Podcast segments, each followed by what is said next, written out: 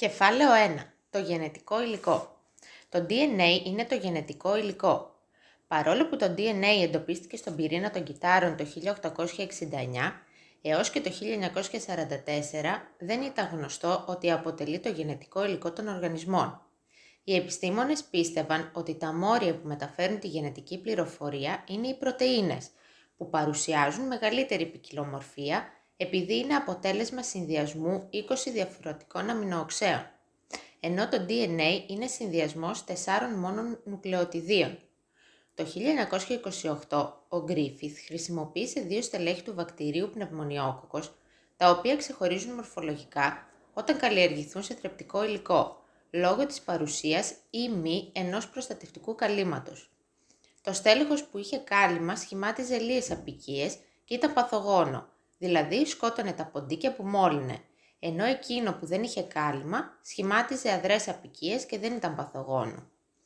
Σημειώνουμε ότι μία απικία είναι ένα σύνολο από μικροοργανισμούς που έχουν προέλθει από διαδοχικές διαιρέσεις ενός κυτάρου. Όταν αυτό αναπτύσσεται σε στερεό θρεπτικό υλικό, οι απικίες είναι ορατές με γυμνό οφθαλμό. Ο Γκρίφιθ χρησιμοποίησε υψηλή θερμοκρασία για να σκοτώσει τα λία βακτήρια και με αυτά μόλυνε ποντικούς, οι οποίοι παρέμεναν ζωντανοί. Όταν όμως ανέμειξε νεκρά λία βακτήρια με ζωντανά αδρά και με το μείγμα μόλυνε ποντικούς, τότε αυτοί πέθαναν. Στο αίμα των νεκρών ποντικών βρέθηκαν ζωντανά λία βακτήρια. Ο Γκρίφιθ συμπέρανε ότι μερικά αδρά βακτήρια μετασχηματίστηκαν σε λία παθογόνα ύστερα από αλληλεπίδραση με τα νεκρά λία βακτήρια, αλλά δεν μπόρεσε να δώσει ικανοποιητική απάντηση για το πώς γίνεται αυτό. Εικόνα 1-1 Η απάντηση δόθηκε το 1944 όταν οι Avery, Mac και Mac Carty επανέλαβαν τα πειράματα του Griffith in vitro. Οι ερευνητές διαχώρισαν τα συστατικά των νεκρών λίων βακτηρίων σε υδατάνθρακες, πρωτεΐνες, λιπίδια, RNA, DNA κτλ. και έλεγξαν και έλεγξαν ποιο από αυτά είχε την ικανότητα μετασχηματισμού. Διαπίστωσαν ότι το συστατικό που προκαλούσε το μετασχηματισμό των αδρών βακτηρίων σε λία ήταν το DNA. Την ίδια εποχή υπήρχαν πολλά βιοχημικά δεδομένα που υποστήριζαν ότι το DNA είναι το γενετικό υλικό. Η ποσότητα του DNA σε κάθε οργανισμό είναι σταθερή και δεν μεταβάλλεται από αλλαγές στο περιβάλλον. Η ποσότητα του DNA είναι επίσης ίδια σε όλα τα είδη κυτάρων, ενός οργανισμού όπως στην περίπτωση του ανθρώπου, σε αυτά τους σπλήνα, της καρδιάς, του ύπατος κτλ. Οι γαμέτες των ανώτερων οργανισμών που είναι απλοειδείς περιέχουν τη μισή ποσότητα DNA από τα σωματικά κύτταρα που είναι διπλοειδή. Η ποσότητα του DNA είναι κατά κανόνα ανάλογη με την πολυπλοκότητα του οργανισμού. Συνήθως, όσο εξελικτικά ανώτερος είναι ο οργανισμός, τόσο περισσότερο DNA περιέχει σε κάθε κύτταρό του. Η οριστική επιβεβαίωση ότι το DNA είναι το γενετικό υλικό ήρθε το 1952 με τα κλασικά πειράματα των Hersey και Chase, οι οποίοι μελέτησαν τον κύκλο ζωής του βακτηριοφάγου TAV2. Οι ερευνητές ηχνηθέτησαν τους φάγους με ραδιενεργό 235 που ενσωματώνεται μόνο στις πρωτεΐνες αλλά όχι στο DNA και με ραδιενεργό φόσφορο 32 που ενσωματώνεται μόνο στο DNA και όχι στις πρωτεΐνες. Στη συνέχεια με ραδιενεργούς φάγους μόλυναν βακτήρια. Τα αποτελέσματα έδειξαν ότι μόνο το DNA των φάγων εισέρχεται στα βακτηριακά κύτταρα και είναι ικανό να δώσει τις απαραίτητες εντολές για να πολλαπλασιαστούν και να παραχθούν οι νέοι φάγοι.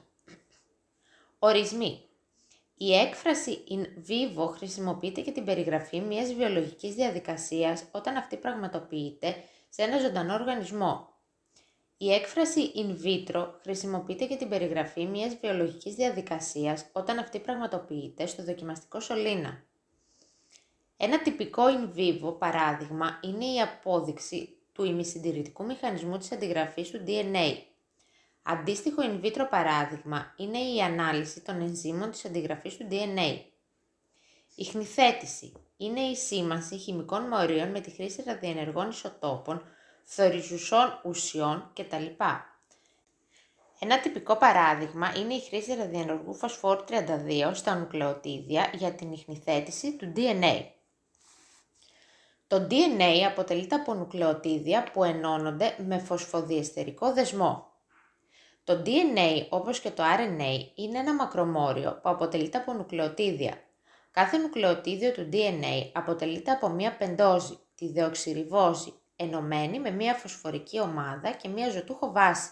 Εικόνα 1-2. Στα νουκλεοτίδια του DNA η αζωτούχος βάση μπορεί να είναι μία από τις αδενίνη, γουανίνη, κιτοσίνη και θυμίνη. Εικόνα 1-3. Σε κάθε νουκλεοτίδιο η αζωτούχος βάση συνδέεται με τον 1 τόνος άνθρακα της δεοξυριβόζης και η φωσφορική ομάδα με τον 5 τόνος άνθρακα. Μία πολυνουκλεοτιδική αλυσίδα σχηματίζεται από την ένωση πολλών νουκλεοτιδίων με ομοιοπολικό δεσμό. Ο δεσμός αυτός δημιουργείται μεταξύ του υδροξυλίου, του 3 τόνους άνθρακα της πεντόζης, του πρώτου νουκλεοτιδίου και της φωσφορικής ομάδας που είναι συνδεδεμένη στον 5 τόνος άνθρακα της πεντόζης του επόμενου νουκλεοτιδίου. Ο δεσμός αυτός ονομάζεται 3 τόνος, 5 τόνος φωσφοδιεστερικός δεσμός. Με τον τρόπο αυτό, η πολυνουκλεοτιδική αλυσίδα που δημιουργείται έχει ένα σκελετό που αποτελείται από επανάληψη των μορίων φωσφορική ομάδα, πεντόζη, φωσφορική ομάδα, πεντόζη. Ανεξάρτητα από τον αριθμό των νουκλεοτιδίων από τα οποία αποτελείται η πολυνουκλεοτιδική αλυσίδα, το πρώτο της νουκλεοτίδιο έχει πάντα μία ελεύθερη φωσφορική ομάδα συνδεδεμένη στον 5 τόνος άνθρακα της πεντόζης του και το τελευταίο νουκλεοτίδιό της έχει ελεύθερο το υδροξύλιο του 3 τόνος άνθρακα της πεντόζης του. Εικόνα 1-5. Για το λόγο αυτό αναφέρεται ότι ο προσανατολισμός της πολυνουκλεοτιδικής αλυσίδας είναι 5 τόνος προς 3 τόνος. Εικόνα 1-4.